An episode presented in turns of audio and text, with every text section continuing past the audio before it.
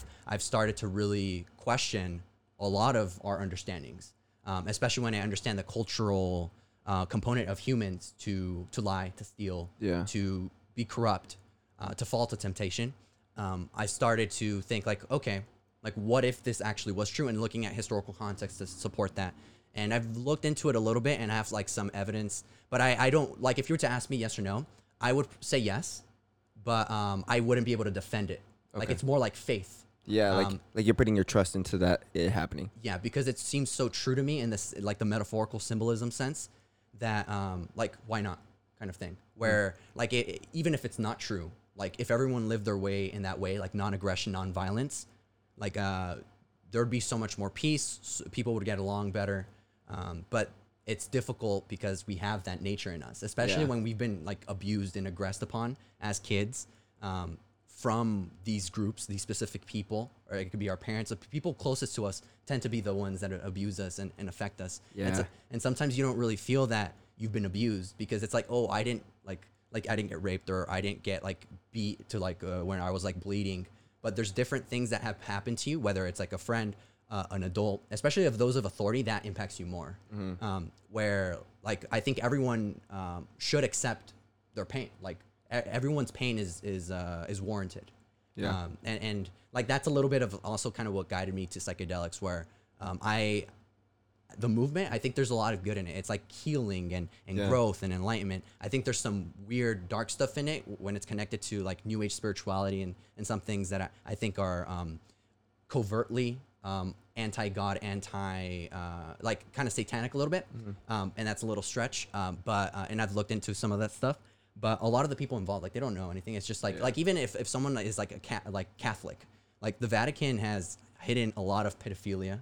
Like that person has nothing to do with it and i think that's something we because that's also an, a scapegoat mechanism where it's like that person is catholic and the vatican has um, abused a lot of the children and the priests are just moved around from to, from um, Place one to place. place to place and um, the pope has known about it. He hasn't done anything and it's like but that guy has nothing to do with that. He just believes in his faith and um, i think the scapegoat mechanism like to blame is everywhere. And i think that's one of the biggest problems that we have as hu- as humanity. We don't we're not introspective. We don't we're not conscientious of what we do.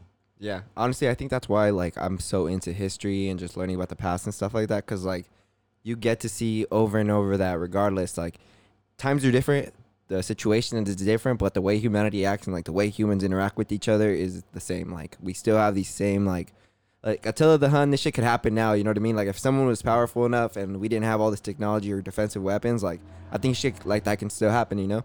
And like it's interesting with psychedelics. Like I actually, I'm a I'm really into psychedelics just because it's helped me get in get out of really hard times. You know, for example, like I was going through a point where I I had just been really fucking depressed. Like I, I was like on like um I pretty much use Xanax, right? And I would abuse it. And like it was to the point where I like was literally taking multiple a day, you know what I mean? Just to kind of like feel nothing. That's my goal, to feel nothing. And then like I remember one day I took acid and it was not on purpose. It wasn't something I meant to do like like purposely, you know. It was just it fell into my lap kind of like I took it late at night and it kept me up all night, you know. So I was just in my bed thinking, like thinking about everything I was doing, where my life was leading, the, the way that I lived, and it just kind of like amplified every voice that I had in my head that told me like like this isn't right, you know, like with the way you're living, the way you're doing things now, like it's just not your path. It's not what you what you want to do, you know? So like let's get the fuck off this. And then like literally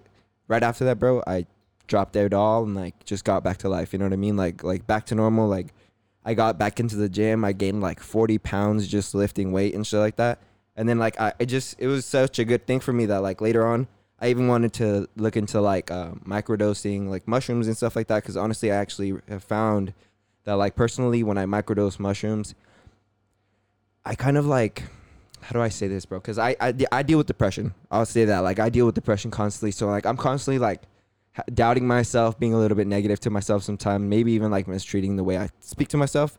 So I have to check myself and I have to be very conscious about like what I say to myself and what I do and like every little action I do, you know?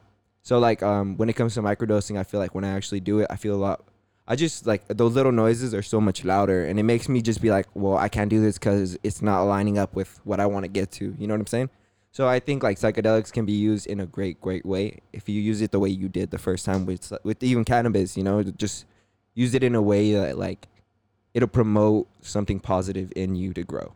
You know what I mean? Yeah. So the way I describe psychedelics, it's uh, trauma, where you're experiencing a difficult time. Like a Mm. trip, uh, like takes you everywhere in your mind, and like sometimes you experience things that seem physical. Yeah. Um, and it really drives you into a lot of different directions.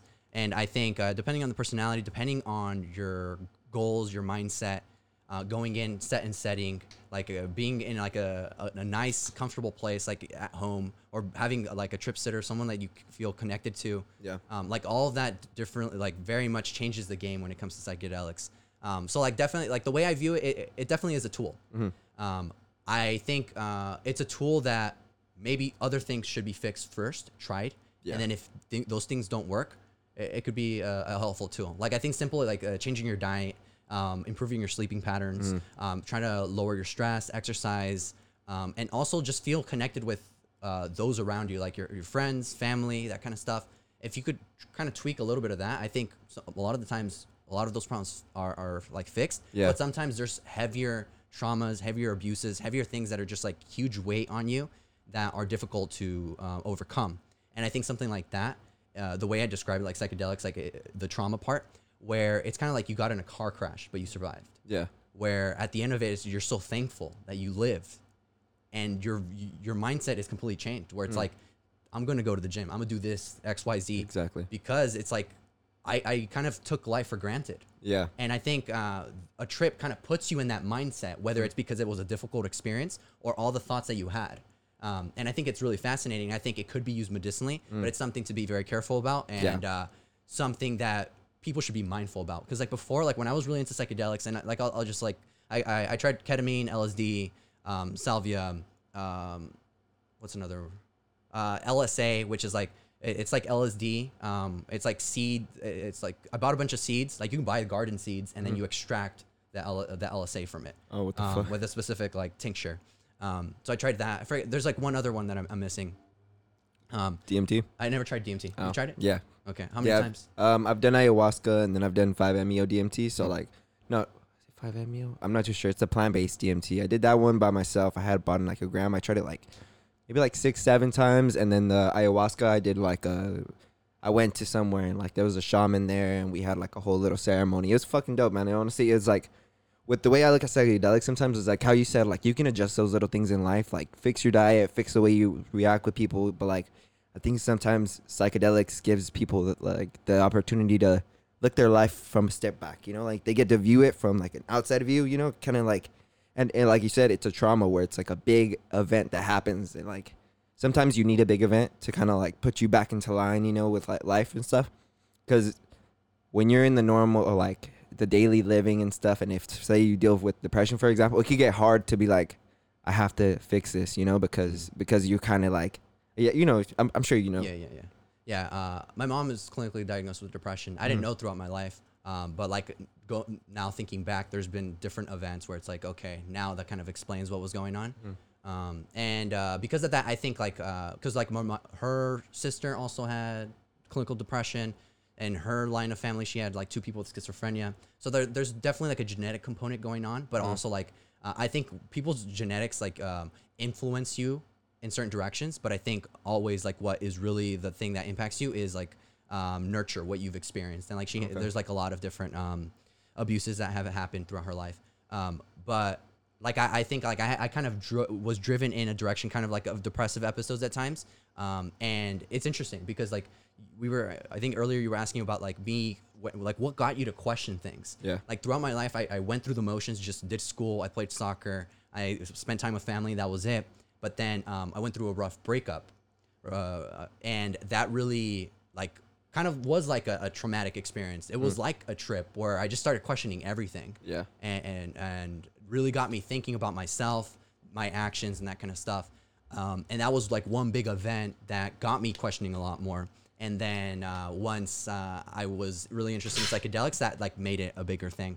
Um, like for me, like uh, I think you were a- off the podcast, you were asking me about like what got me to start my podcast. Exactly, yeah. Yeah. So um, the day before starting my podcast, I took a tab of LSD. Mm. So I had been thinking about doing a podcast for like a good month, two months, and I was very kind of hesitant about it. I love podcasts, and I thought they were very helpful um, for me, and I kind of wanted to provi- provide people with my own wisdom and. Um, because I think everyone has something to share, and I think that's kind of Yeah. what you were saying at the beginning, or on or off the podcast. Um, so I was thinking about it, but I was hesitant, and then I took LSD, and that really like motivated me. The next day, I just started, um, and uh, what I learned from that, like the epiphany, was that I didn't want to just observe in life. I didn't want to just sit back, let people act around me. I wanted to take action. Yeah. So then the next day I started it. Yeah. And, yeah. And because like the whole time that I was under the trip or during the trip, I was just observing, thinking, and life was kind of passing me. And then like I realized like this, this was helpful and it was enjoyable and it was different, but I definitely want to take action. Yeah. So that was like what I really learned from that, and it drove me in this direction. And now like I, I wouldn't like if someone were to ask me, well, like should you take psychedelics? I wouldn't recommend it. Um, but I definitely think it's a tool that can be used, Mm-hmm. and it can definitely help a lot of people. So what's like a big uh, with your podcast? Like, um, it's not the traditional podcast. You know what I mean? It just doesn't seem like like where you like Joe's where you just sit and talk about like it's more it seems subject based, right? Yeah, so because I, I started in uh, summer 2017, and that time, because like psychedelics was so important to me at the time, um, that I wanted to just share my wisdom and experience wisdom and just like like peace and love and that kind of stuff. Like That's, re- that's literally this is the yeah, same reason why I did this. Like. I, I bought that bought that so well. Uh, so and I think there's a lot of good in that, like Mm. that kind of culture. Um, and that's what kind of uh, there's a little bit of what I respect about the rave culture, that kind of culture. Um, and sometimes I think it go, gets co-opted and there's just like a huge kind of negative view around it. But like that kind of core value of peace and love and just like caring about people um, and, and, and spreading wisdom, I think is great. So I, when I started the podcast, probably the first 35 up to like 40, it was like uh, inviting people that I knew of growing up, uh, either a friend, acquaintance, someone I saw at school, but I didn't really get to know. Just have them on the com- podcast, and I want to know what their life was, and then back and forth conversation. And the idea was like them talking about like difficult life stories or just things that were um, important, and having uh, listeners learn from them or even relate to them, like not feel alone because I think at the time, and I think to this day, I still feel this way. Where I think the reason why there's a lot of problems and people, or why people get into depression um, or feel un- disconnected from reality, is because they're alone, loneliness. Um, they don't have someone to relate to, and I think that's why podcasts have been great. Like so many people that listen to Joe Rogan or any other big podcast, like uh, that are just like talking and then just like random things. Like um, it, it's an interesting thing where they kind of feel connected to them. Yeah. They know their lives. They know who they are, what their character is, but that person doesn't know you. So it's like a weird relationship, but um, you feel connected, and I think that's that's important. Uh, and then eventually, like I, I started doing like solo podcasts on specific topics, and I I went on and off because uh, I, I'm a teacher. So like, Oh, la- yeah, last year I. Or this past school year, I worked at a specific school that is like very different and matches my educational philosophy. And this, the year before that, I worked in Watts for a, a high school, a charter school, and it's like a very rough area. Yeah. Uh, a lot of broken families and just like a lot of abuse. Uh, predominantly Hispanic, but there's probably like a, a quarter that was black. Um, it, the school was located at the division of three different gangs, like the Bloods, Crips, and then this uh, like local gang there. Um, so like there was a lot of like uh, in group uh, bias and like there was a lot of like uh, like fighting in the school. yeah, in and the stuff. school, yeah, and, it, and the school was very controlling of that. So like you didn't see that, but like there was a lot of things that happened covertly that were going around, and that I was completely unaware of. But like I got really close with some of the students, and they were telling me, because like the way I view education, it's like I shouldn't be an authority figure. Like I should be a person, and you're another person. You're learning from me, but you have something to teach me too. So like this uh, reciprocal kind of uh, relationship where I'm not the always the teacher. I'm also the student sometimes. That's not the case for a lot of teachers, right? No, like, like, I, I mean that just it seems very far and few between where you get a teacher that you can relate to, as far as just like them looking at you as like a, a human, you know? Because sometimes they look at you as like kid A or kid B, you know, and like it feels like they just know you by like the seat you sit in rather than like what you actually have to bring, you know, and. That's interesting that you even look at it that way, bro. That you even want to get something from them because it seems like a lot of teachers they really don't give a fuck. So like, as far as that goes, like, um, how do you try to like see their opportunity, you know, or like just see their side of stuff? Yeah. So the school that I'm still tied to right now um, is a completely different school. So like I, it's just completely different, and my my experience there couldn't answer your question. But I'll just describe the school and then go back to Yeah, yeah, yeah. uh, my original experience. So that school, i it's a self-democratic, or no, uh, self-directed. Yeah, uh, I'm blanking on the name. Um, democratic free school. Okay. Where um, it's all based in democracy, direct democracy. So the students and the staff have the same say in terms of uh, staff pay, field trips, What? uh, what uh, the school does in terms of like allocating resources. Um, everyone has the same say, and it's decided at the school meeting, which is where um, motions are put up, and it's like a motion, like a kid can have a motion. Oh, like we should buy. So it's a, there's no curriculum. Like I I guess I'll preface preface it with this: no curriculum, no formal teaching, where kids are free to do whatever they want all day. And so that's at your new school now. yeah. Oh, uh, it's in Orange County. It's the only one in uh, California. The closest one like that is in Colorado. So like in the world, there's probably less than 30. So why is it that the school's like that, and like why is there very few? Yeah. So uh, it's a private school, uh, nonprofit private school, and there's very few because the philosophy is completely against teaching. It's completely against our understanding of what education is, where you go to a place to be taught. Yeah. At that place, you go and you determine what you want to do. So at any given moment, there's kids uh, programming, like learning C++ or whatever it is, like coding, and then you also see a kid playing video games, like he's playing on his Switch. And then you you see another kid reading, and then you see an, uh, another set of kids playing tag, all day.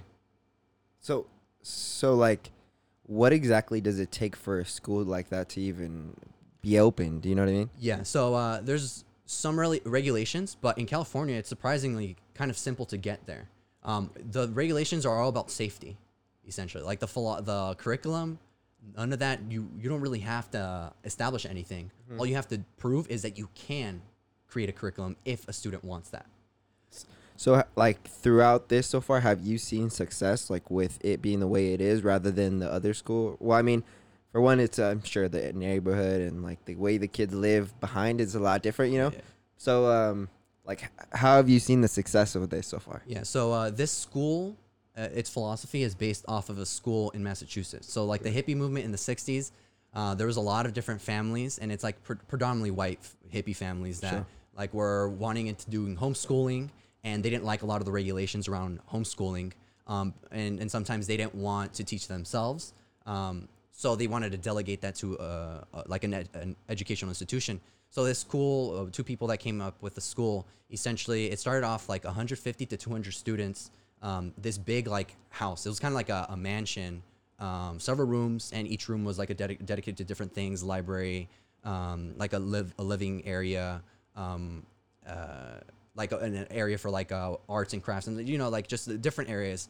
Um, and uh, they started in the late 60s and their philosophy was democracy plus self-directed learning so this is the main thing self-directed learning and that's where i think the only learning that val- is valuable is uh, undertaken voluntarily so like if i like for example how much of what you remember in k through 12 i mean how much of what you learn in k through 12 do you remember right now like just like like uh, pop quiz right now like ask you certain questions mo- majority of it you wouldn't remember majority i wouldn't remember it a lot of that has to do with um, like a working memory. So like our minds, we have a limited amount of information we can store. So I think we should be strategic about what we store in our head. And self-directed learning, it's really about the idea that a student can determine what they're interested in and develop skills in those areas and try to create a career out of it.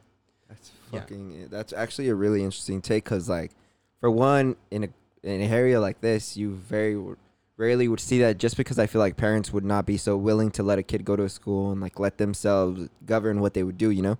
So that's like a very forward thinking process, and like uh, the only way I'm wondering is like, so is there like any kind of like testing or anything like that? And then another thing as well is like, um, I remember you saying, well, not you saying, but you had said like mentioned about the book with that guy Gatto, and Yeah. it was talking about how like bells and stuff like that have been like like implemented into schools, you know, to kind of make you be like, once you're done here, you skip off to the next thing and you go there. Like, do you guys have any bells in place, or is it any different than that? Yeah. So no testing, no bells, no classrooms, no desks. It, like it's this. Fuck, that's crazy. this room is a room that could be at our school Mm. and we have like a library we have a, a living like an, a room for like all kinds of things um, and then we have another room so like it's age mixing so it's k through 12 so you Oh, see shit. kids as young as five and then uh, right now because it's a difficult philosophy people that are like conventional, like even like uh like because it's there's a huge uh, demographic difference. Like anyone like uh, low income, uh, black, brown, there's a certain philosophy about education, especially if they're immigrant families, where it's like uh, we came here for you to get an education. Yeah. And I'm paying and like because it's tuition, and we we try to keep it very cheap. Um, there's some families that pay up to like uh, ten dollars a day to go there. So uh, depending on your economic status and your situation, and we have like scholarships and like funds to help families. But there's a lot of families that are pretty affluent, and families that are that affluent, um, a lot of that, the reason they get their affluence is uh, like a lot of them like they have they're like innovators, entrepreneurs. So that kind of mind thinks outside the bo- outside of the box a lot of the time. Those kinds of people, and I think like a lot of people that are on Joe Rogan are kind of like this, where school didn't work for them, or like a Gary Vee type. Are you familiar with Gary Vee? Yeah. Yeah, where he school like sucked for him and he didn't get anything out of it, but he's a brilliant mind and look at all the work and success he's done. Um, so I think there's so many people like that, so many students. Um, but uh, I guess going back earlier, no test, no no curriculum, none of that. Um, any room uh, is just dedicated for kids to choose what they want to do in those rooms. Um, play and learning, and sometimes you see orga- and this is the, the big thing: organic learning, organic play happens. Where like even in schools, play is structured. Yeah. PE at recess, um, there's equipment already out there for you.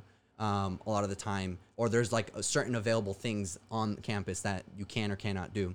Um, there, like kids can bring their own things from home. They can um, ask, like I guess going back to the school meeting, um, put a motion like, oh, I want kickball equipment or I want soccer equipment, and the school, um, if that gets passed, they will allocate resources for that. Yeah. So like anything you want as a kid, you could get that at the school. The thing is, it's uh, democratically decided, so everyone has to be uh, like a majority vote has to rule. Um, so it, it's like very interesting. Like people have uh, put up all kinds of motions, and some things get rejected. Like one thing, like um, there's this disciplinary kind of system we have. It's called civics board.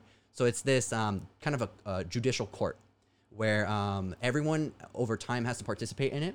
And every day we address a lot of the quote unquote aggressions, uh, the rule violations. So, like, there's a law book and there's rules. Like, one thing is, like, if someone tells you to stop, you need to stop. So, if you didn't, you violated the stop rule. So then, like, um, so the, the kid that got uh, aggressed upon will write uh, a form and uh, describing what happened, who did it, um, and uh, some other details. And then every day it's addressed at this court, where every week a specific uh, set of students are a part of it, a specific set of staff are part of it, and then it's the defendant and uh, the aggressor But this is done every single day. every single day to At address the- is, all. is it a certain point of the day where it's done, like towards the end of the Uh, day? earlier in the day. Yeah, so like uh, the school is open anywhere from 8:30 to 4:30, and kids only have to be there five hours of the day, so they choose when they come. So it's like it's essentially it's like we're doing whatever the kid wants, and they choose. They take agency. They take, um, yeah, like they decide what they want for their lives, and that's what I think is really cool because like a kid doesn't feel competent. They don't have a lot of confidence at a lot of time. There's a lot of abuse factors. Um, and then also at the home, it's very structured, or at least you would like to. Like the parents dictate how things are going to keep the child safe and also uh, establish limits that are beneficial to the student uh, or to the child. Um, but then they go to school and it's even heavier. It's more strict sometimes. So they don't ever feel free. They don't ever feel like they're human beings. They're not persons.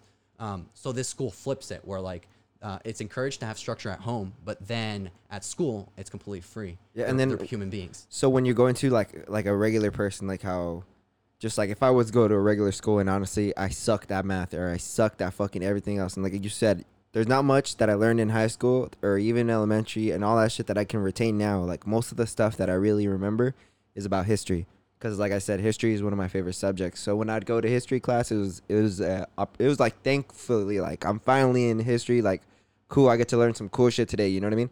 So like that's very interesting to see. But like, how exactly? I mean, is there any way to like make sure a kid is getting to a point you want him to get to? You know, as far as like academically. Yeah. So this whole philosophy, like, because my political ideology drove me to this school. Yeah. Um, I think my political ideology, like I mentioned earlier, it's nonviolence, it's non-force, it's peace. So like, I like uh, let's say we're friends. Like I could suggest like maybe you should stop smoking, or Yeah. like maybe you should do this, do that, and I can have a suggestion, and you can be receptive, or you could be like, ah, I don't, I don't really care about it, or like tell me to fuck off, or whatever, and like we have an exchange. The same thing. Like um, I could suggest to students like, oh, like I've been doing this, and I think it's really interesting. Like maybe look into it. uh, and that kind of stuff, suggestions, and then beyond that, I think the most important thing when it comes to parenting, when it comes to being a teacher and an actual like teacher, someone who i- exemplifies what they they preach, which is modeling.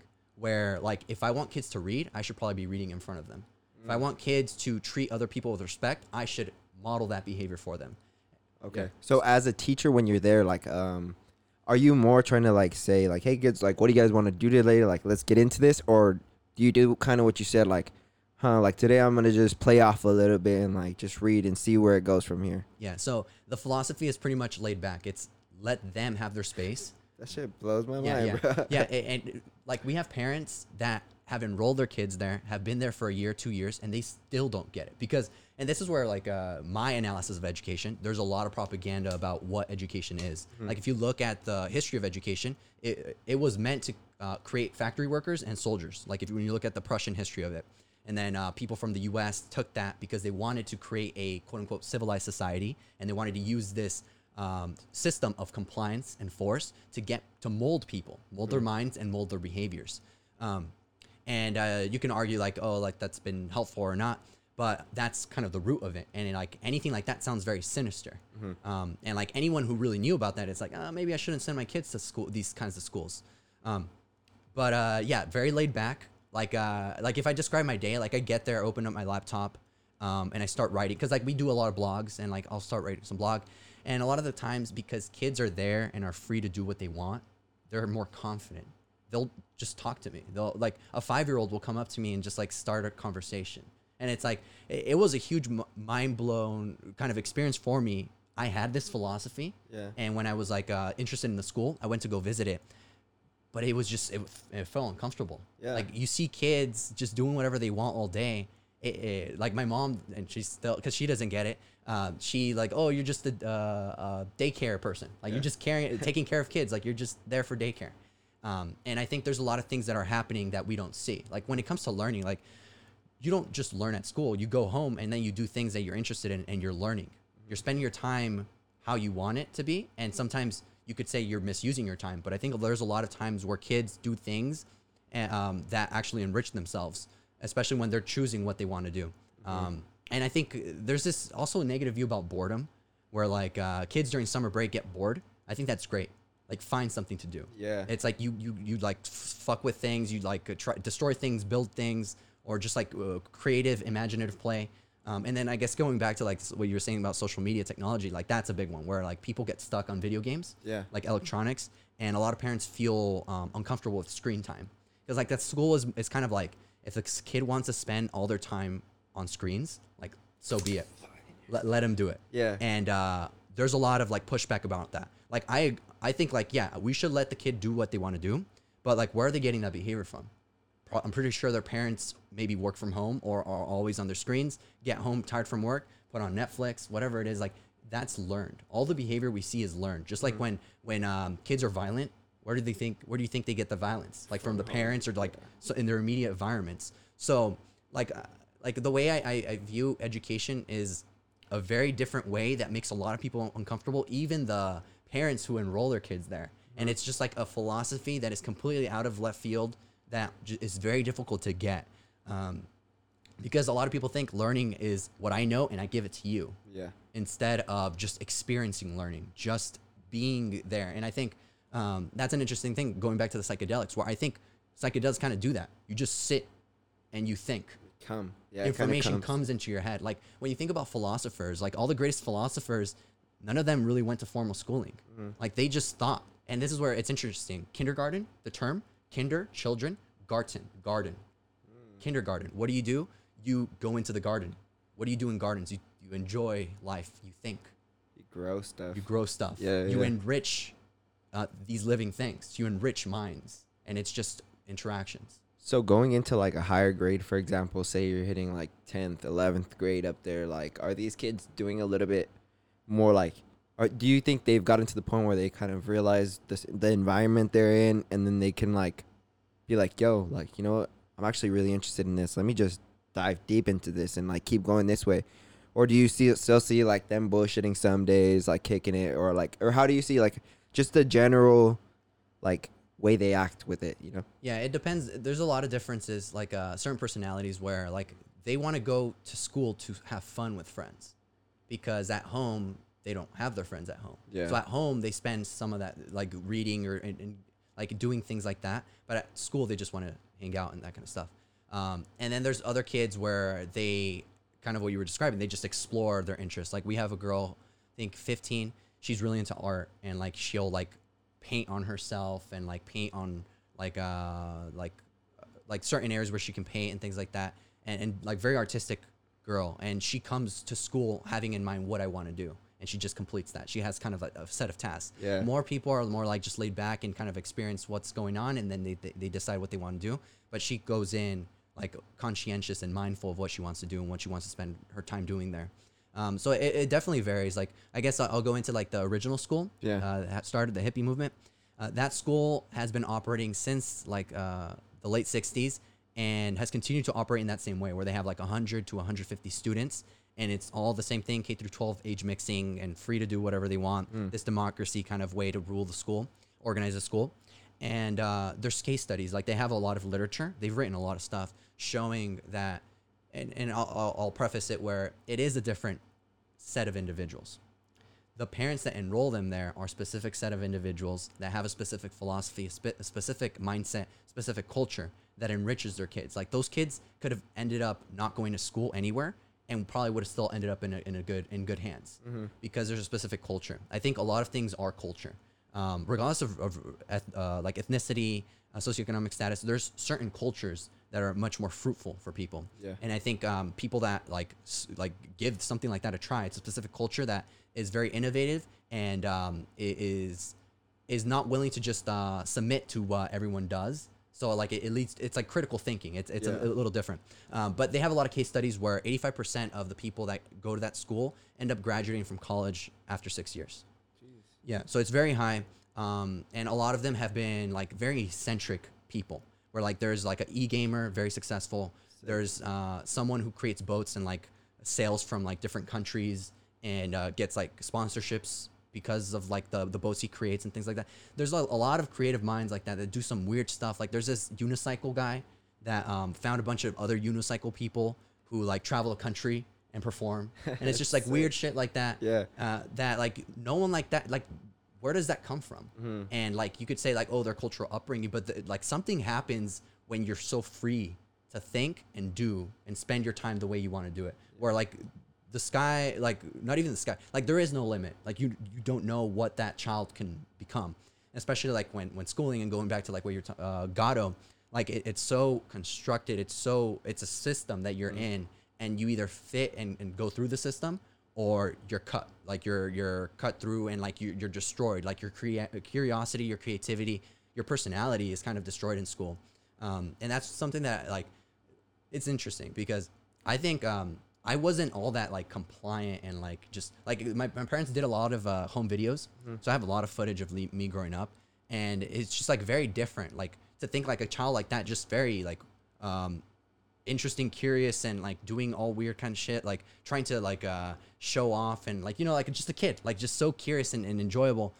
And then like in school, you just listen, you do everything, and like you listen to authority, and like a lot of a little bit of your personality is kind of destroyed. It's taken from It's you. taken from you. It seems like um what with that for example, just like from looking into it in my perspective, it kind of seems like when you go to school, you're kind of like like I said, nobody likes to have information forced down them, especially when it's like you have to learn this, and if you don't meet the requirements, then you're failing. Like you're you're doing bad, you know, as opposed to like somewhere like that where it's constantly it seems like it'd be positive reinforcement to someone like like oh like you want to just chill today? Like cool hang out like or you want to go read this book? Bro sick go read this book you know? Like it just kind of like positively reinforces them to to just be themselves and like push behind that you know? And i think like when you when you go to someone like that or just saying how how the people are themselves like you don't get many people that just have the ability or even the desire to want to express themselves and be true to themselves completely you know? And like like that it seems like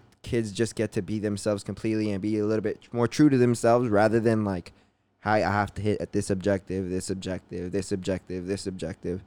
Do you think more schools later on will maybe come into that kind of same idea or do you think it's still very hard just because you go to different places the the outcome may be a little bit different as well? Yeah. So if the government is involved with schools, schools will remain this way forever. Hmm. Because this is kind of what the government wants. They want to produce a specific set of individuals where, like, the way I describe schooling, especially when the government's involved, is that they're kind of testing people, like the high IQ. The, the people that are intelligent plus the people that follow directions because like let's say like my brother mm. he, he didn't care about school he thought it was stupid so he stopped doing well in school so like someone like that, it's like, oh, you're intelligent, but you don't follow directions. So like Yeah. w- you're not someone we would want. Um, but like someone like me and other people like that, like those are the people that they want. That's why those kinds of people go to university. So like if I, when I went to UCLA, like s- there were so many people like me that just like followed directions, were intelligent, and they were compliant, and uh, got to this point. And then a lot of them, depending on what they're studying, um, stop going to school and go into corporations, go into businesses, uh, working for others, or some go like the political route and get in, into politics, or then some people go further into uh, education, a master's, a PhD, become professors, and then now they're teaching the next group of individuals that are following that path. Yeah. Um, so these kinds of individuals that do really well in school are the ones that you see in politics, the people with like big business owners, like innovators, um, and they're molded in a specific way in school to be certain, like a, a certain kind of type. Um, and I think uh, the way the way school works is that it, it's not meant for anyone. It's meant for just those people that succeed, um, and they're molded in a specific way to continue what's happened in culture, what's continued to happen uh, with the government and society in general. Where um, if you control the schools, you can control people and how they act and how they think. Um, if you don't have that, like people can think all kinds of uh, crazy stuff or things that are like actually going against um, what the, the government thinks or what just like the culture says. Like it creates innovation, it creates different people. Um, and uh, if you have control over children, like you can kind of guide The next generation. the next generation. And Yeah. that's where like um, I, I'm working on a video, and uh, there's this guy Yuri Bezmenov. He uh, worked for the, he was part of the Soviet Union. So like KGB or something. yeah, like? KGB. Seen you post about Oh, that. okay. So I did post about that. Yeah. So like that guy gets at this idea that um, like the best way to control people, you start at the schools, and like within a generation, people are already quote unquote indoctrinated, believe certain things, act in certain ways, and have been trained to act in certain ways via the system. That to remove that, it, it would be very difficult. Just like the way propaganda works, or the way that like my, and, and this is where like like mind control. It sounds so far fetched, but like any little bit of manipulation, propaganda is mind control. You're Yeah. thinking something, and it's your your your views are being driven in a specific direction by people you may or may not know, um, by things you're consuming. Um, and by things you might not even be really paying attention to, but it's kind of guiding you down this line. Bro, I Yeah. know we're gonna get way off of this, but like yeah. Black Lives Matter is a thing that's very rele- relevant yeah. right now, right? And like I've seen information and I've seen people say how like I I think the mute the movement and what people's idea about it and like what they really want to get to with it is pure. Like it's a good idea. It's very very hopeful, you know. But like when I start seeing information like about there being more to it, you know, like more in the background that we kind of don't know, like I start to question it a lot more, you know, and like I I think that's information we have to like people have to know shit like that, you know. You gotta have to find out about stuff like that. But then I see the other side too, like people on the right kind of like to um, bring down the whole movement because of the fact that that stuff goes on in the background. But they don't really see that like a lot of people are sticking to the movement because of the moral stuff. You know what I mean? So like. As a background too, do you have more information on that shit? Cause like I really, you're smart, bro. Ye- I, Yeah, dumb so I- guy. I, I have some information, like uh, like for example, like a simple statement, like Black Lives Matter. Like if you're like a genuine person, like you'll agree with that. Yeah. Like it's like yeah, Black Lives Matter. I have no problem with that. The question is the movement, Mm. and like uh, w- as a preface, any movement that gets so much coverage, be questionable about it. Like why is that happening? Like um, like there's black people that are murdered all the time by people of authority, but it doesn't get coverage. So like when anything gets covered, it's specific. It's it's trying to guide the public in a specific direction. It's it's meant to achieve something. The question is, what is it trying to achieve? And uh, so like like the way I, I I view Black Lives Matter is that even if it was completely genuine, like they don't have a political ideology and they wanted to help Black lives, um, I think what's important is the action. Like like because I, I think this movement, Black Lives Matter, it's like a humanistic movement. Where like a lot of people from the left they care about people. They care about the poor. They care about the disenfranchised. And uh, the question is what should we do about that? Like if we want to help these people how do we help them? And that's like uh, i guess going into a little bit of my, my politics like uh, 2016 was a big moment for me. I, I went away from uh, uh, the lesser of two evils. I looked at libertarian party.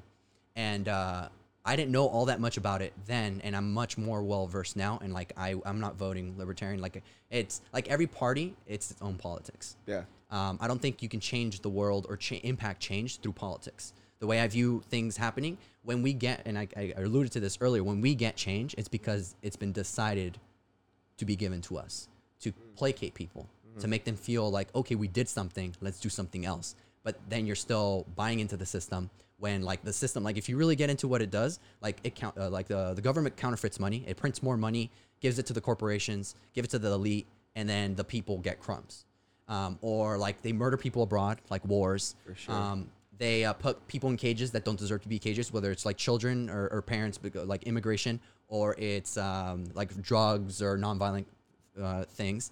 And then it's like they give special privileges to those in power, like uh, Jeffrey Epstein, or just like anyone involved, like in, in red market kind of stuff, like whether it's child trafficking, human trafficking, um, or like even being doing things that are illegal, but they just like get like uh, nice like uh, leniencies. Um, so it's like if the government does all that stuff, like why do we buy into it? Like why do we think that we can change things with it? Uh, I went on tangent, but the Oh, point with Black Lives Matter, um, we should question what why is this movement getting so much coverage and why are they allowing this? And like um, there's a so like I, I look into political ideologies and like Marxism. There's some uh, some leaders of Black Lives Matter that claim to be Marxist, that they believe in Marxism. So it's like based like communism, like a communist view, but coming from like Karl Marx. And like essentially what he views is that we need to overthrow the capitalistic system, um, implement socialism, and then eventually go to communism. So communism is a system with no hierarchy. So everyone does whatever it is they want. Everything is shared, um, and there's no state. There's no government. That's how he envisioned it. And like I, like a, a description. So I'm an anarchist. Like um, I'm against the government. I don't think we should have a government. I think it's a government. It's a government is a mafia, a cartel, but uh, it disguises itself as a human rights organization. Like it, it, it protects your rights. It does X, Y, Z for people. Yeah. Um, but in going back to like what the system does, it's like it's been doing that for centuries, and, Yeah. and like we still believe in it. Um, but yeah, going back to the Marxism stuff, so like socialism, it's like the government takes control of industries. It ta- takes controls o- uh, over essentially everything that happens in society. And his view was that eventually, once we level the playing field and, and people that are, have been disenfranchised can get into those positions of power, now we can remove the state and allow people to live in harmony and peace and that kind of stuff. Okay. And like the thing with like, uh, so it's like give the power, give more power to the government to establish our society. And like if we know that the, the the government murders people, traffics people, counterfeits money, get, uh, gives special privileges to people, why do we think that increasing its power can actually uh, create the society we want? Yeah. So it's kind of that's where I come from, where it's like analyzing that, and like if they are truly Marxist, like that's what they would want to do. So they would be giving power to the government, more power to the government, and a lot of the times they want to be in power, Themselves. deciding the things. And like going back to the Christianity kind of an analysis, which is uh, mimetic theory, mimesis. Mimesis comes from the root word of mimic, mimic. What we, as humans, we always mimic, and it's this idea that we are driven to power, control, and decide what should be done for society. Yeah. And uh, I think we're prone to corruption Yep. no matter who it is, no matter how uh, virtuous you are, once you get into that position of power, everything it, like like lobbyists are just like eh, you're corrupted. Everything is just like I could do this or I could do that. Like it's so easy now that you're in power. So I, I think we should be very questionable about that. So like Black Lives Matter, if they're Marxist, that, that should be questionable. Yeah. I think a lot of the people that um, fall into this idea of giving more power to the government, even if it's for virtuous things, like there's some ego there. That something is driving them in that direction that thinks that they know what's best for society. And like someone who thinks they know what's best for society should be questionable. Because like someone who like someone who is yeah. That's, that's an interesting, really interesting thought, bro. Because like, I mean, if you think about it, everybody that's going into politics thinks they have that kind of goal, you know, like the purpose of let's make the world better a place, or at least they they put that out there to everybody, like the normal people. We really, I mean, like I'm a fucking normal guy. Like I, I look into politics when I can, and it's a frustrating thing though, because a lot of times you look at politics, you look at like people in power, and you're like, I I could never touch them with a ten foot pole. You know what I mean? Like I would never get close to them, never be able to influence the way they live, and like, like it makes me think like, like is this the right way to even govern ourselves? And then on top of that, like, will there ever be change? And like, how would change come? Do you know what I mean? Because Yeah. it just seems so heavy. Like if change was to come, it seems like something would like definitely have to happen that's really heavy, and that like maybe even change like a civil war type shit. You know what I mean? What do you think like will cause some change, or do you think that there'll ever be any like separation from just this two party system that we have right now? Like, because I was talking to Erasmo, for example, and Erasmo said that he feels like he had to choose a side. You know, and I was like, like I get it, you know, because some people they do have to feel like they feel like that, you know, and like. But to me, it's like fuck this, like bro, fuck this. Like I fucking voted back in the day, like and I voted for Bernie honestly, and I I voted for him because morally I thought this guy's the smartest guy. He's been he's been like back, he's been behind everything he said. Like he's been true to it.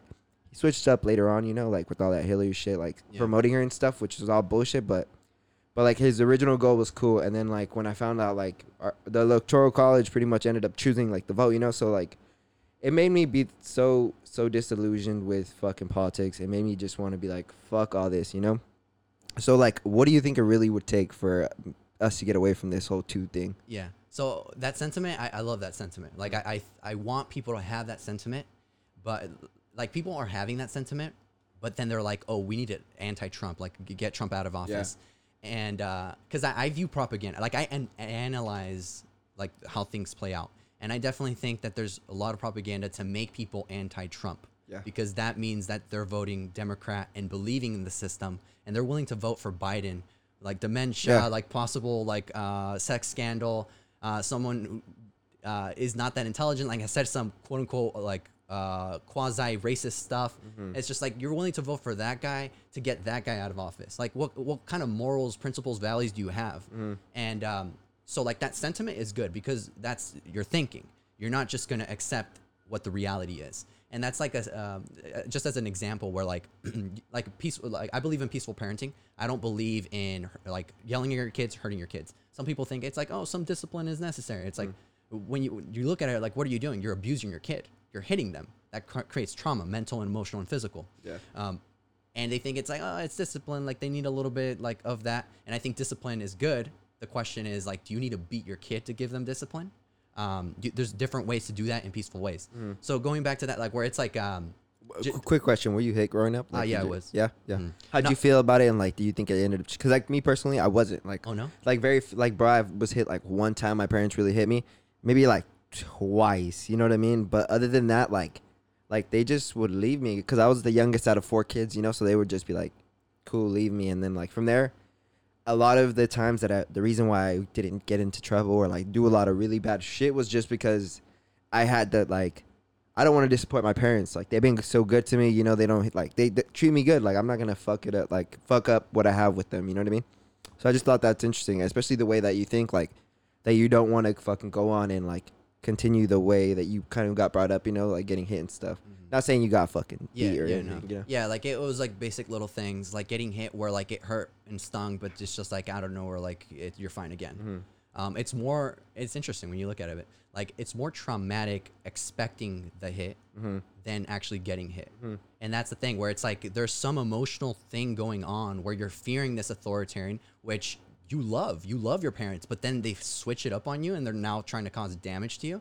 And like it, it fucks people up and they don't really understand like how that happens. Yeah. Um, so like I, I think that's noteworthy. But like going back into kind of the connection with politics, the idea that it's like we understand or like for however long like we've just thought like yeah discipline this kind of discipline is good but it's like what if this is not the way to do it what if there's more productive ways that are more moral efficient uh, ways to actually uh, discipline your kid so the same thing with politics. It's like left right politics or we believe we have this government we vote democratically um, for certain things. Then there's an electoral college these people that are represented um, of, of for us that choose uh, the person that's going to get nominated or the person that gets elected.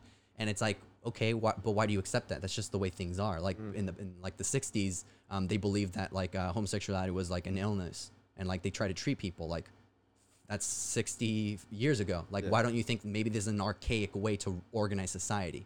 And that's the thing where it's like like let's analyze what it is what it does. Like what it is is a, it, a government is ruling by force. Like i mentioned earlier it's kind of like a cartel uh, a mafia where um, a specific set of people determine what is right and what is wrong and then they enforce that via force. Or like i could simply like raw selling raw milk is illegal. Like if um, i am selling raw milk i get um, like a, a tip and it's like they come to me and it's like oh we're going to arrest you for that. And i say no i'm not going to get arrested uh, and i resist. Um, they're going to use force and then i could end up dead.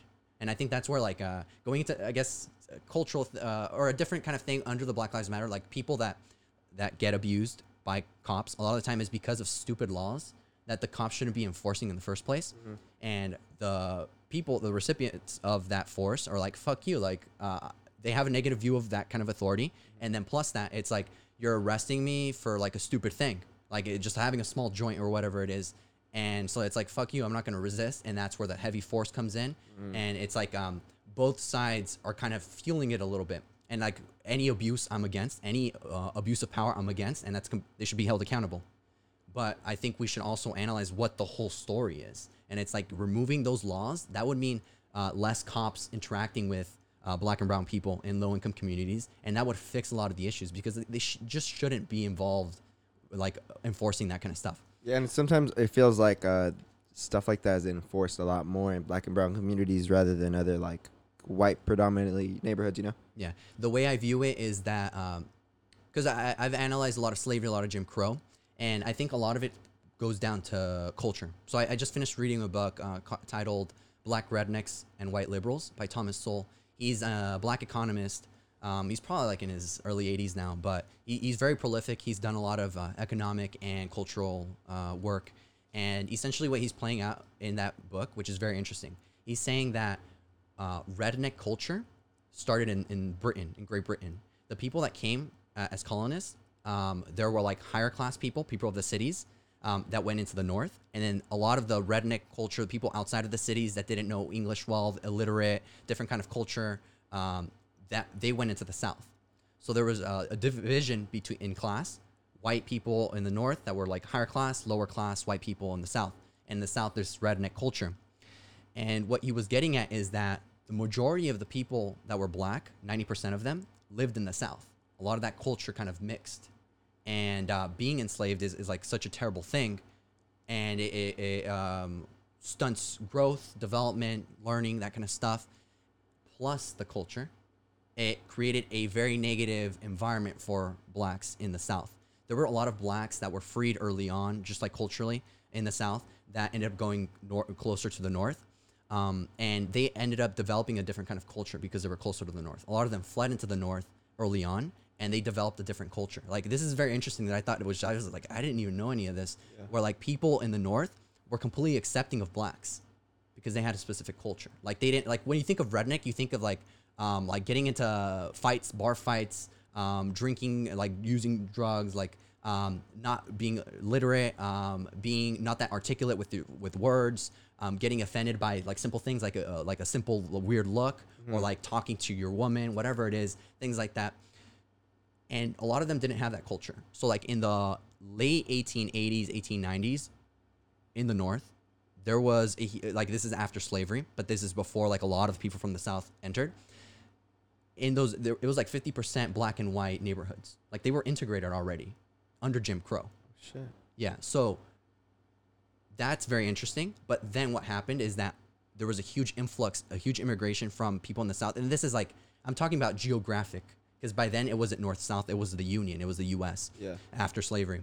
Um, a, a huge influx in the early 1900s, and that's where quote unquote racism, racism as it started to really happen, where it's like all these blacks started to take over these cities because it was a huge influx with a specific culture, redneck culture, Redneck, and white people started to scapegoat, getting back at what we were talking about earlier, finding someone to blame for the things that were happening, higher crime and that kind of stuff, or just a disruption in the culture, and that's when they started to being blamed.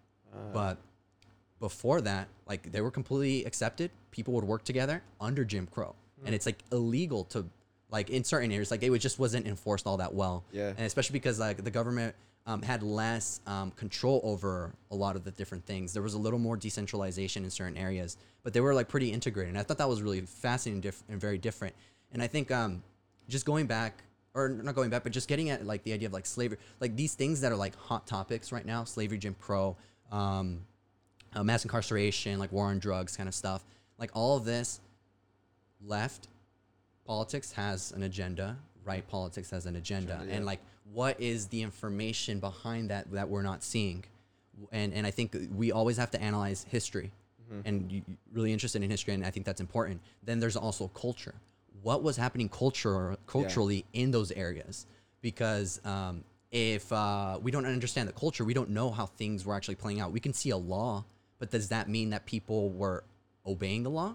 That's exactly that's what I was not. thinking too. Like like how did society even look at the law? Like what were they thinking of it? Like are they thinking like this is complete bullshit, or are they looking at it like yo we need to respect this? Like not not not even get near this. You know what I mean? That's really fascinating too. Like getting at that idea where he's getting at the culture where there was e- when slavery was still legal, there was a huge culture both in the North and the South against slavery, where they were thinking like, yeah, we need to abolish slavery eventually. Like even Robert E. Lee, the command the commander of the Confederacy in the South, in 1856, he said that yeah, it's le- it's evil, but we eventually need to get rid of it.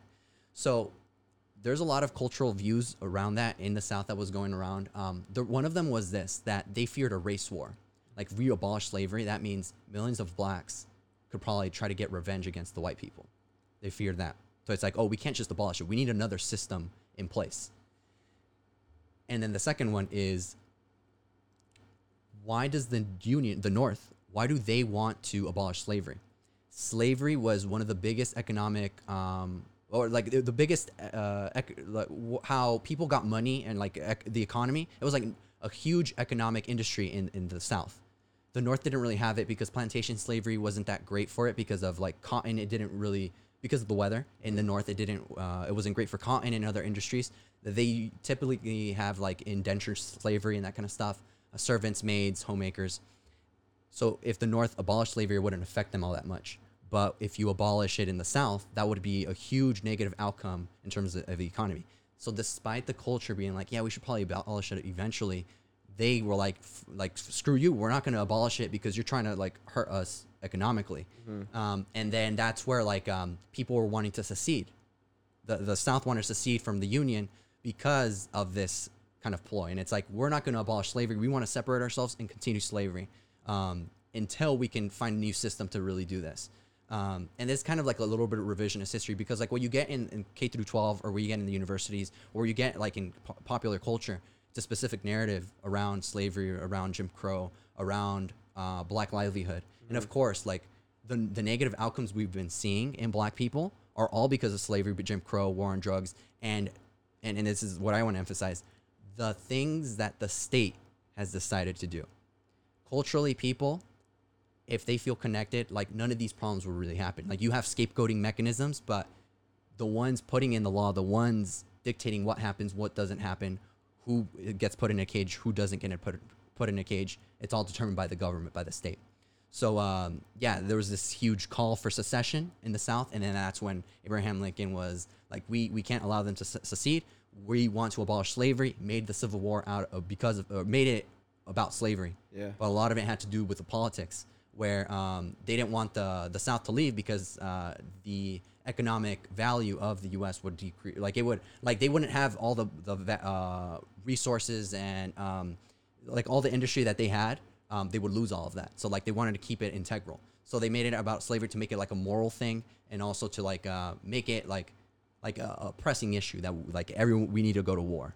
Um, So do you think like because that's actually a really fucking interesting point, bro. Because like I mean, originally my my thought of it was, oh well, it's slavery. You know, like they wanted to keep slavery just because they wanted to be able to have people. Of course, economically, it helps them a lot. I even heard that like people would get money for having slaves and stuff like that.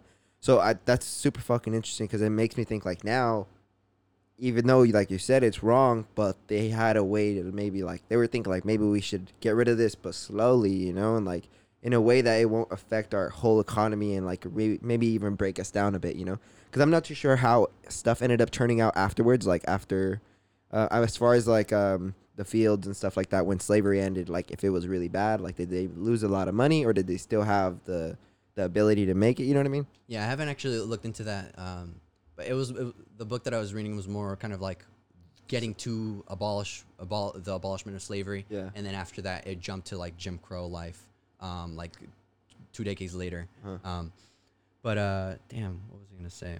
Um, I have a, I've, I've been saying to my friends like Yeah. an interesting point. Like um, Okay, now I I seen something about um, it's a. I'm not comparing. I'm just saying like animal, like biology. Like they were doing this example of a rat going through a little maze, right? And he was gonna go through this door, and he he would get electrocuted every time he went through the door. So they brought his son in one day, pretty much like his baby, and like after he would go through the trail, he would not go through the door at all. Like he kind of knew, like I don't go through this door, like I go through the other way. And like I think that happens in humans, dude. Like when you have like either a systemic or like or just something that's happened to you, like say my parents got abused and they live with that, you know. I think that can transcend like and go down like generations, you know, like where you either have a resentment in you or you have like just like you just have something towards that, you know. Yeah, that's an interesting thing because I, I believe um, our bodies are psychosomatic. So psycho, like the mind. Um, I'm not sure what somatic means, but I believe body, um, where our mind imp- like impacts our bodies, how we feel, how we think. So like I think if you're like like it's an interesting thing. Like um, people that experience famines, like that impacts physiology, and then you have children that impacts their genetics. So um, I think also just like uh, feeling inc- uh, like uh, completely oppressed impacts the mind and then also um, that also impacts diet that impacts just the way you feel which impacts then your physiology which i think can then be transpa- uh, like tra- uh, passed on to later generations. yeah. um, so i think that this gets into an interesting thing because um, going into that like I, I mentioned like left and right specific politics and how they feel about um, these kinds of forms of oppression what is the information behind that? And i think in general any event that is very uh, that is highlighted a lot like if you think about like slavery holocaust we learned about a lot of that but we don't talk about like rwandan genocide we don't talk about the cambodian genocide armenian genocide like the turkish government doesn't acknowledge the armenian genocide and like it's like oh they can believe they could choose to believe that And I don't But if- even know what that is. Like Uh, I, a lot, some of this shit yeah. I don't even know. Like I didn't even know about um, like Belgium going into the Congo either. Like I, didn't, I had no idea until I saw a picture recently, and I was like, what the fuck? Like they would even go and like really abuse people. It's fucking crazy. But as you were saying, Yeah. Uh, but I guess touching on that, like kind of what I wanted to say was that we don't really know a lot of the history that has happened because we only know what's been written. And then the people that wrote it wrote it with a specific narrative. And then now the people that have that history talk about it and express it in a specific narrative. So it's like everything's kind of being re- rewritten in a sense. Um, and then, uh, so like I think slavery is an interesting thing because that's how everyone functioned in the whole world. Like white people were enslaved in North Africa, they were enslaved and given to the Middle East. And uh, so, like when you think about like the Western civilizations, um, they all uh, abolished slavery before the East, and then they were trying to convince the East to uh, abolish it, but they were just not getting it. They didn't want to. And you can say like, some people like from the right would probably be like, "Oh, like we're so moral, we care about people." I, I honestly like for my analysis of reading that book, I don't think they did it because of uh, morality, like the states, the governments. Yeah. I think they did it because they saw this culture that was going on in people, and if they chose not to abolish slavery, they would stop believing in the government. They would stop buying into it. So they like getting back to what I was saying earlier, give them a little bit. So, then so as far as like all society would not like even slaves would doubt the government as well, kind of thing. Um, well, just the people in, f- or I don't know, but like I, like I guess what I'm really focusing on is like the people that wanted slavery to be abolished, which Yeah. eventually it became a cultural majority. So like, let's think about like Great Britain. So there, that culture was happening, and uh, to placate them, they were going to abolish slavery. However, if we, if Britain abolishes slavery, um, that means that they have to pay people now to work. So that costs more. So if it costs more, it would be it would cost more to produce things. So you would have to price things higher. And if you price things higher, people aren't going to buy from you because there's slavery elsewhere. Things are cheaper elsewhere. So then that's where the government started to be imperialistic, as it has been. The the British government um, has been imperialistic, but now the converse, trying to abolish slavery via force. So that's when Britain went into its colonies, uh, British colonies, took, got rid of uh, uh, slavery. They went into Brazil. They went into Africa, Middle East, um, essentially like destroying some of their land and, and their their product and like plantations, kind of putting them in a situation where like if we'll do more of this, we'll go to war with you if you don't abolish slavery. Where like it seems like it was more like a market thing, a profit thing.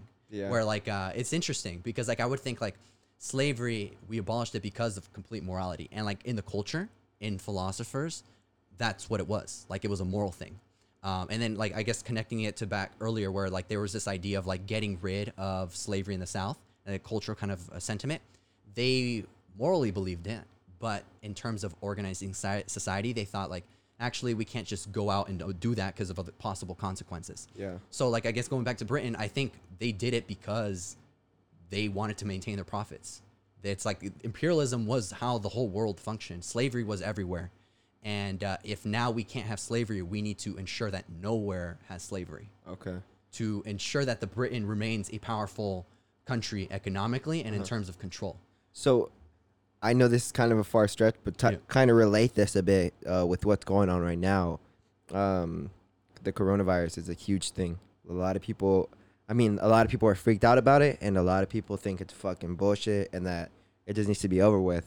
I'm not on hard on either side. I'm like right in between, bro. I uh, from everything I've researched and stuff, like I don't think it's as deadly as as it was first perceived to be. You know, when I first came out, I was fucking shitting bricks. Like I was scared as fuck. You know, but with more time and more more knowledge about like what, everything, like it started to make me be like, oh, well, like this is deadly to a certain amount of people, but it's not deadly to everybody. You know, and like it it doesn't affect like it's gonna it'll probably wipe maybe like one out of a hundred people out type thing, you know, but it'll still wipe that one person out. And like morally, I think that's why I still wear a mask. That's still why I give a fuck about the coronavirus. Because if I could stop one person from dying, I mean, well, why not? You know, like then and like I think a, a lot of the time too, like people morally, that's what they go for. You know, like that's what it is. It's like we want to look out for other people, and I think even the government is kind of prefacing that.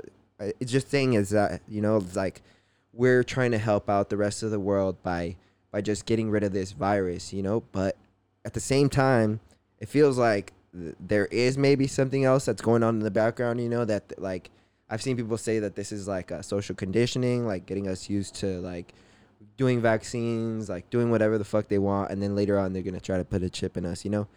And sometimes that's hard for me to believe, cause like I ha- I don't have that much faith in humanity, you know, like like big powers uniting so much to like do this all across the world, you know. But then again, we start to see little things, and like it, it makes me think it's very possible, but it just is like it seems very far fetched, you know. Like sometimes I'm like that's hard for me to reach out because it's just like it's so out of pocket. It's like, what do you think with everything going on right now? Like, do you think it's like a ploy, or do you think it's just like some new thing that we just haven't really come to understand completely? Yeah, so I, I have pretty strong opinions about him. Um, I, I, I guess I'll just be blunt. So, uh, well, I'll describe how what I thought about it at the very beginning. So, uh, I analyzed everything. I analyzed culture. I analyzed history. I analyzed his, uh, politics, economics, and I also delve into the conspiracy stuff. Uh, just as a disclaimer, um, not all conspiracies are true, and not, uh, and then like that no conspiracies exist. That's also naive. Yeah. So it's like we have to discern the truth from what's false. Because I seen, I mean, some conspiracies are fucking true, and then didn't like the CIA co- like coin the term conspiracy theory or something like that. Yeah, so that that happened um, right after, probably like a year, two years after JFK's assassination, where a lot of people started questioning things, and it's like, oh, you're a conspiracy theorist, and that's where it kind of stemmed from. And then like a lot of the work that they've been doing, uh, or that they had been doing in the '60s, like a lot of uh, secret CIA operations that then get disclosed via leaked documents and things like that, showing a lot of weird things that they've been doing, where like those are all conspiracies. They're doing these things in uh, secrecy to achieve certain outcomes, and that's what a conspiracy is. It's just a group of people trying to achieve a certain outcome in secrecy, not letting people know. Um, so like most things are conspiracies when you think about it, because Yeah. like everyone wants to, to achieve certain outcomes, but if you show your hand, you're probably not going to achieve that. So uh, uh, it's like a group of people. Sometimes it's several groups of people trying to achieve a certain outcome, and sometimes they're competing. So the the way I describe everything, it's mafia, cartel, government. It's the same thing. Mar- uh, cartels are competing with each other. Everyone has their own ge- uh, like location, geography, and as long as you don't get in their business, we're all fine. It's Yeah. like you control your area, you control my, or I control my area. Sometimes there's some uh, beef. Some sometimes Some things like yeah, clashes. things like ha- that happen. Um, sometimes they work together, and that's kind of the thing where like you'll work together, but that doesn't mean that they're a part of each other or achieve trying to achieve the same outcomes. It's like people are willing to do whatever it is, and I think a lot of it gets into sociopathy, psycho- psychopathy, where people don't feel anything for murdering people or enslaving people or trafficking people, uh, whatever it is, and uh, those kinds of people are willing to do anything. Uh, what was your original question? It was just about like uh, COVID. Yeah, like COVID. Oh, so originally, uh, since I analyzed a lot of this conspiracy stuff, um, every event, the way I describe it, is used as a crisis. Mm-hmm. It could be real, it could be uh, f- completely fake, or it could be um, controlled and manipulated to made to be seen as a bigger crisis. So, like uh, at the very beginning, the way I recognized it was I thought that they were going to use this crisis for an economic uh, crisis. So, like uh, since 08, and this is something Ron Paul talked a lot about. Um, he talked about this like years before the market crash in 08. And uh, a lot of that had to do with like government involvement in it. Um, but that crash was caused by a lot of the things the government was doing, and they've continued those economic policies, which is just printing more money, um, and uh, like re- relying on the Federal Reserve, and they're not really producing anything. They're just in- increasing the debt, more inflation, hurting the people like the rate, like low income, middle class, and benefiting the the, the corporate people and and those and with a lot of uh, influence and power. So. Um, because of the same economic policies, a lot of economists were predicting a economic crash this year. And uh, I had heard about that in the 20 in 2019. I was like, oh, that's interesting. Like that's probably going to happen, and we need to be like concerned about it. And then um, when COVID came around, uh, like in China and that kind of stuff, I thought like I don't know about it. Like um, this could be just like a ploy because like there's this huge beef, like especially like right wingers with China and like the economics of that and like trade and that kind of thing where like it, it looks like it's a ploy to get into a cold war or an actual war with china. So like anything in uh, of politics politics or what's going on i always question it. it's like what are people trying to achieve with this? Yeah. because everything gets spinned. They're always trying to support a specific agenda specific narrative even if it is if it is true so I was thinking about that. It's like, okay, probably that's what's going on. And then, and they kind of have been blaming China the whole, the whole time. It's like, oh, if China would have done this, if China would have done that, informed people, like we wouldn't have been in this mess. And then from the left, it's like blaming the U.S. It's like, oh, well, like if you knew, you should have done something early. And like, Yeah. it's just, it, it's all a political game. It, it's like, uh, it it seems like people that are gossiping and like just blaming each other. That's kind of the way it kind of seems. Um, but I thought it was that economic cri- uh, crisis. It's going to happen to blame COVID on the economic crash instead of blaming the economic policies that the government has been doing. So it's like the scapegoat mech- uh, mechanism that I was describing. It's the government's groups, people, they all do this. It's like blame this. It's not me. I didn't do it. COVID did it. And I thought that's what it was going to be. And like uh, people were asking me, oh, what do you think? And that's what I, I was telling people like mid March. But then it kept going. And that's where it's like, okay, what's going on? Um, and that's where I started really getting into the science because there, this idea of like uh, the lockdowns, this idea of wearing masks. And I started questioning like, okay, like, is that actually, um, like, what is there efficacy? Is there like truth in that? Is Like, Is that like, necessary? yeah, Yeah. Because like, I, so I guess describing my pol- uh, going back into like my politics, the reason I became like a libertarian or like this kind of philosophy, I wouldn't say I'm a libertarian anymore. I'm a voluntarist, libertarian, anarchist, agorist. Um, but that philosophy, I got into this philosophy because I really cared about people. I care about the most uh, disenfranchised people, the minority, the individual. So I want a philosophy of peace, of nonviolence. So it drove me in this direction. Um, so like I have a very humanistic approach where it's like if I could do something to help people, like I want to take it, I want to do it. However, there are things that we want to do and implement that could actually cause more harm. So then I started questioning, okay, like the mask thing, like could actually have more detriment to your health, because like uh, I think a lot of uh, pharmaceuticals, a lot of the pills that people are on it doesn't really help you. It gives you more uh, uh, symptoms, more side effects, and you're just stuck. It numbs the feeling. Whatever. A lot of shit is like, you have a pain. It doesn't really help the source. It just kind of makes you not think about it. You know Mhm. what I mean? Yeah. So the idea is like, okay, there's this solution, but is the solution actually helpful? So I looked in a little bit of that, and then like I essentially like I because of the people that I follow, I, I have access to certain like uh like podcasters, scientists, um, like all kinds of different people that I follow, and I get into certain information that like no one would ever get to. Yeah. and I got into some of the analysis of, sci- of uh, the science about viruses. And essentially, um, so like early virus studies, they used, um, they tried to prove that viruses can be transmitted um, with the same methods that they use for bacteria. So like uh, there's a certain postulates, four postulates. I, I may not remember them all. Koch's postulates. This guy that uh, developed this system to uh, verify that bacteria was uh, transmitted from one person to the next. So like if I had a certain piece of bacteria in my system, I could transmit that to you. And like one simple thing is like uh, isolating it for me, purifying it, giving it to another healthy system, and then if you become sick, um, and then you have that um, bacteria, that's one. The second postulate, I think another one is that the idea that we isolate it um, from you and then give it to a healthy system, and then it causes them to get sick. And then there's like two other ones that I, I'm not, I don't remember right now, but that made a lot of sense. Where it's like, okay, that's how you verify uh, transmission. And then I started looking into some of the virus studies. They never proved that. Like most studies, or I'll I'll say all, all studies have never proven Koch's postulates with viruses. And then they use a different revised uh, postulates to- called Thomas Rivers postulates. And it's like adding two other postulates. And then a lot of them also don't fulfill those, like when you look deeper into the studies. So, like, um, I, I have a science, well, I study psychology, but research background. Um, I worked with a developmental psychologist um, in, in uh, UCLA, and I did research with him. And it was really focused on education, which was kind of drove me in the direction of education. But uh, I, I have during that time I analyzed a lot of different studies and recognized a lot of the time they're trying to find a way to prove what they're looking for Yeah. and, and in humanities, in science, in math, like everything. It's like you have a hypothesis and you're looking for that hypothesis. You want to get extra funding. You want your study. You want like um like uh, clout essentially for like getting a study published, and uh, you want your name out there.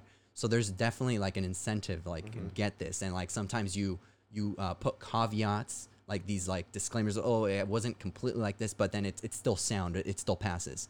So I looked in a lot of those kind of studies, and things didn't add up. And there's two doctors, Dr. Uh, Andrew Kaufman and Dr. Uh, Thomas Cowan, and uh, one has a psychi- psy- psychiatry background. The other one, I, f- I don't remember right now what he what his background is, but they were analyzing a lot of it of the science, and it didn't really add up in terms of what the science that they're putting out. So it got me questioning. And uh, he, uh, Dr. Andrew Kaufman has a theory which aligns with a book that I'm reading on, and it's getting at the idea that everything that we've experienced, like in terms of pathogens and diseases, is all man-made. Man-made, not in the sense that there's like a bio lab and people are like creating things to try to get people sick, in the sense that the way we live, the way we organize, the, how we spend our time doing, and how we sanitize things has created a lot of these pathogens and problems that we've been experiencing, which is really fascinating. Um, and essentially, what he's saying is that uh, viruses, like everyone kind of gets at the idea that they don't exist, they're not alive, that that's true, and that viruses are part of the immune response. So, like when bacteria or toxins or poisons enter your body, your body tries to uh, alleviate yourself. So, like some t- that's symptoms like runny nose or whatever it does, sweating to try to expel the toxins. So his idea is that that's what happens. Everything, the reason people get sick is because something enters the body that the body identifies as harmful.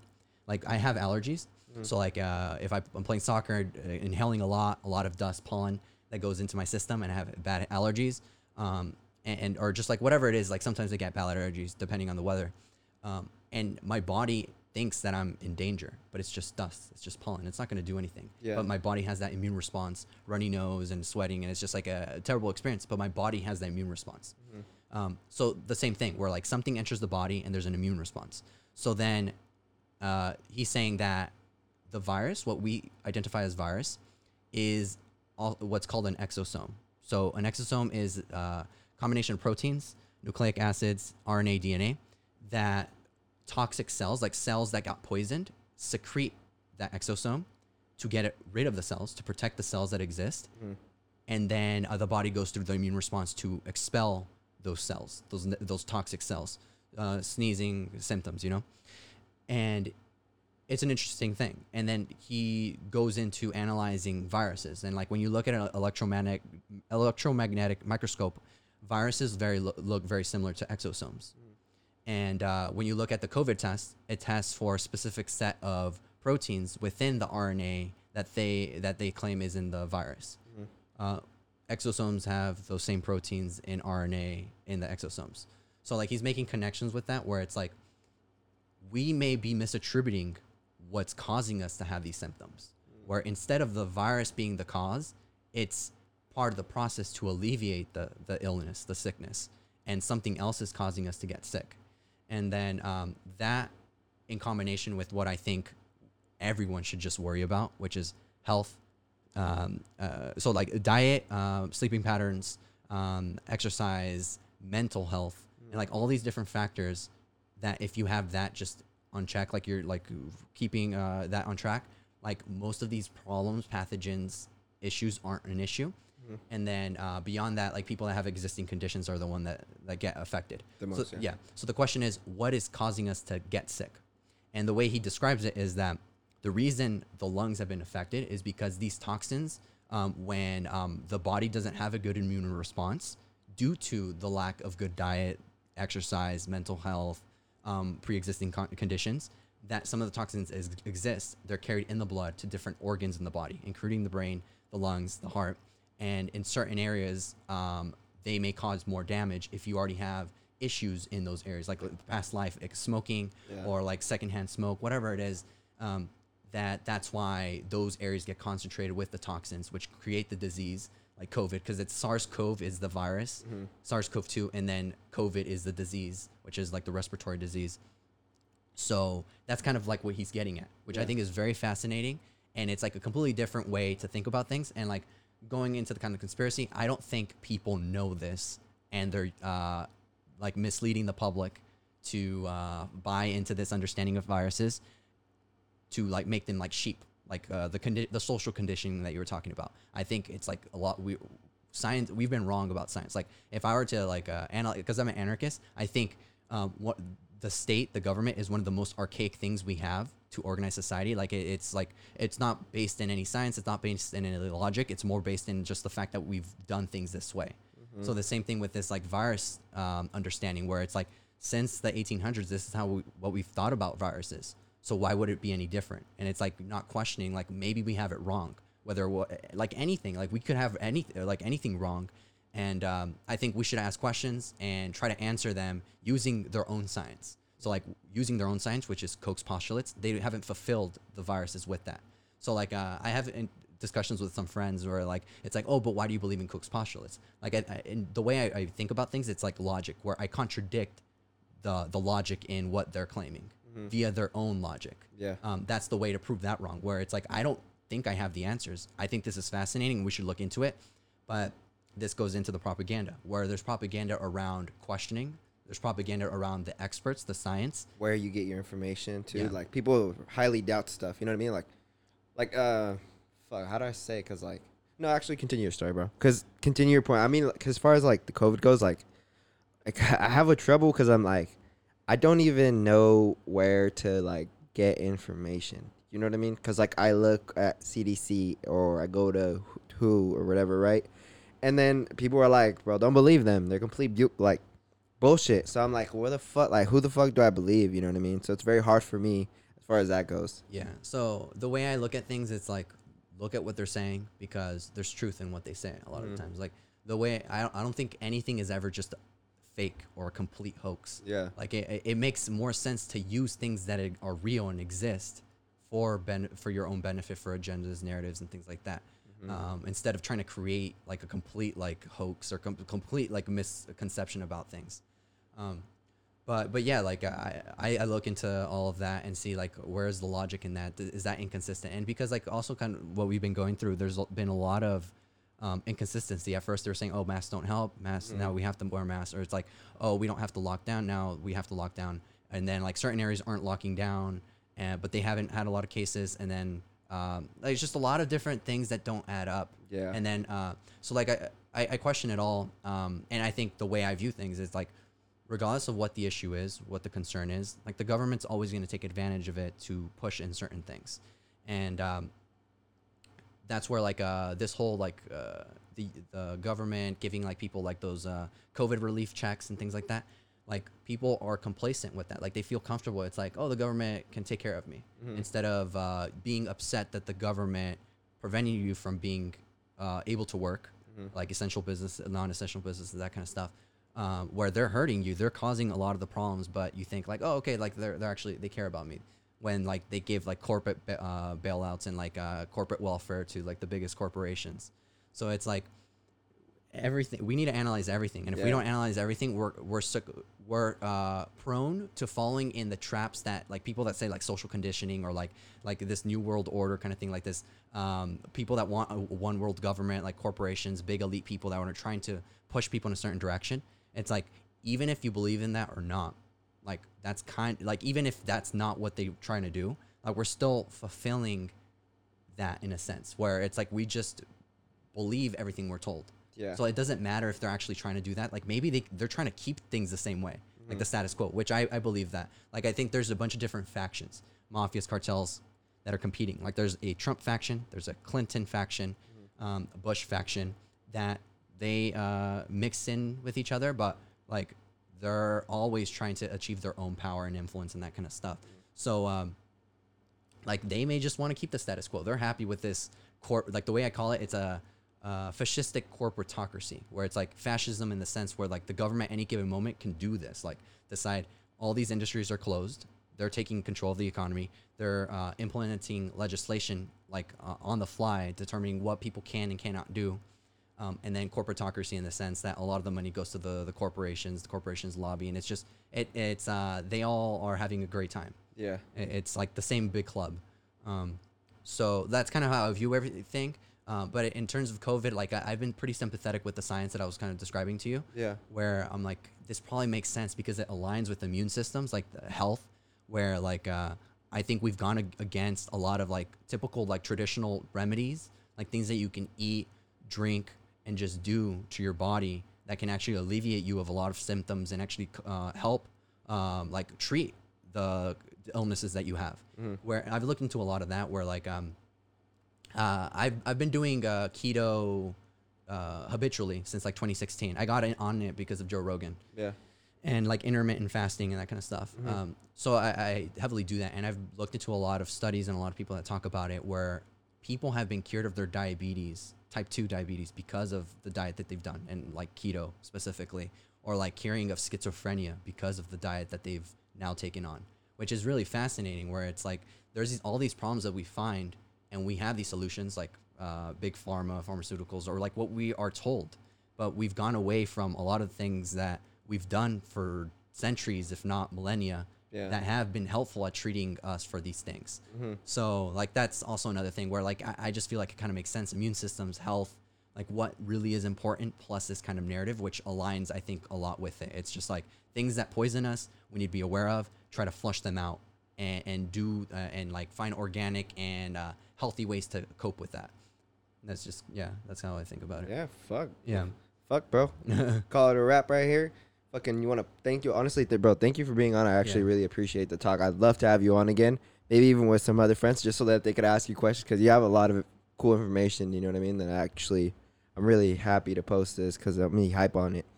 Um, anything you want to plug, bro? Yeah, so uh, Instagram, my my personal Instagram, uh, Eric underscore decks of cards ten, and then I have a, a YouTube channel. Uh, it's titled Bu- Building Logos, Building Logos, but it's spelled Logos. Um, and yeah, that's that's mainly it. Like I have a podcast that I don't really record on, but like everything that I have on YouTube, like just check it out there. Yeah, and check out his Instagram page too. He's actually super fucking active. You can get some really fucking good information. I honestly trust this guy probably a lot more than CNN and shit like that too. So hope you guys enjoyed the episode. Thank you for listening as always, and thank you, bro, for being on, man. I appreciate my it. pleasure. We out.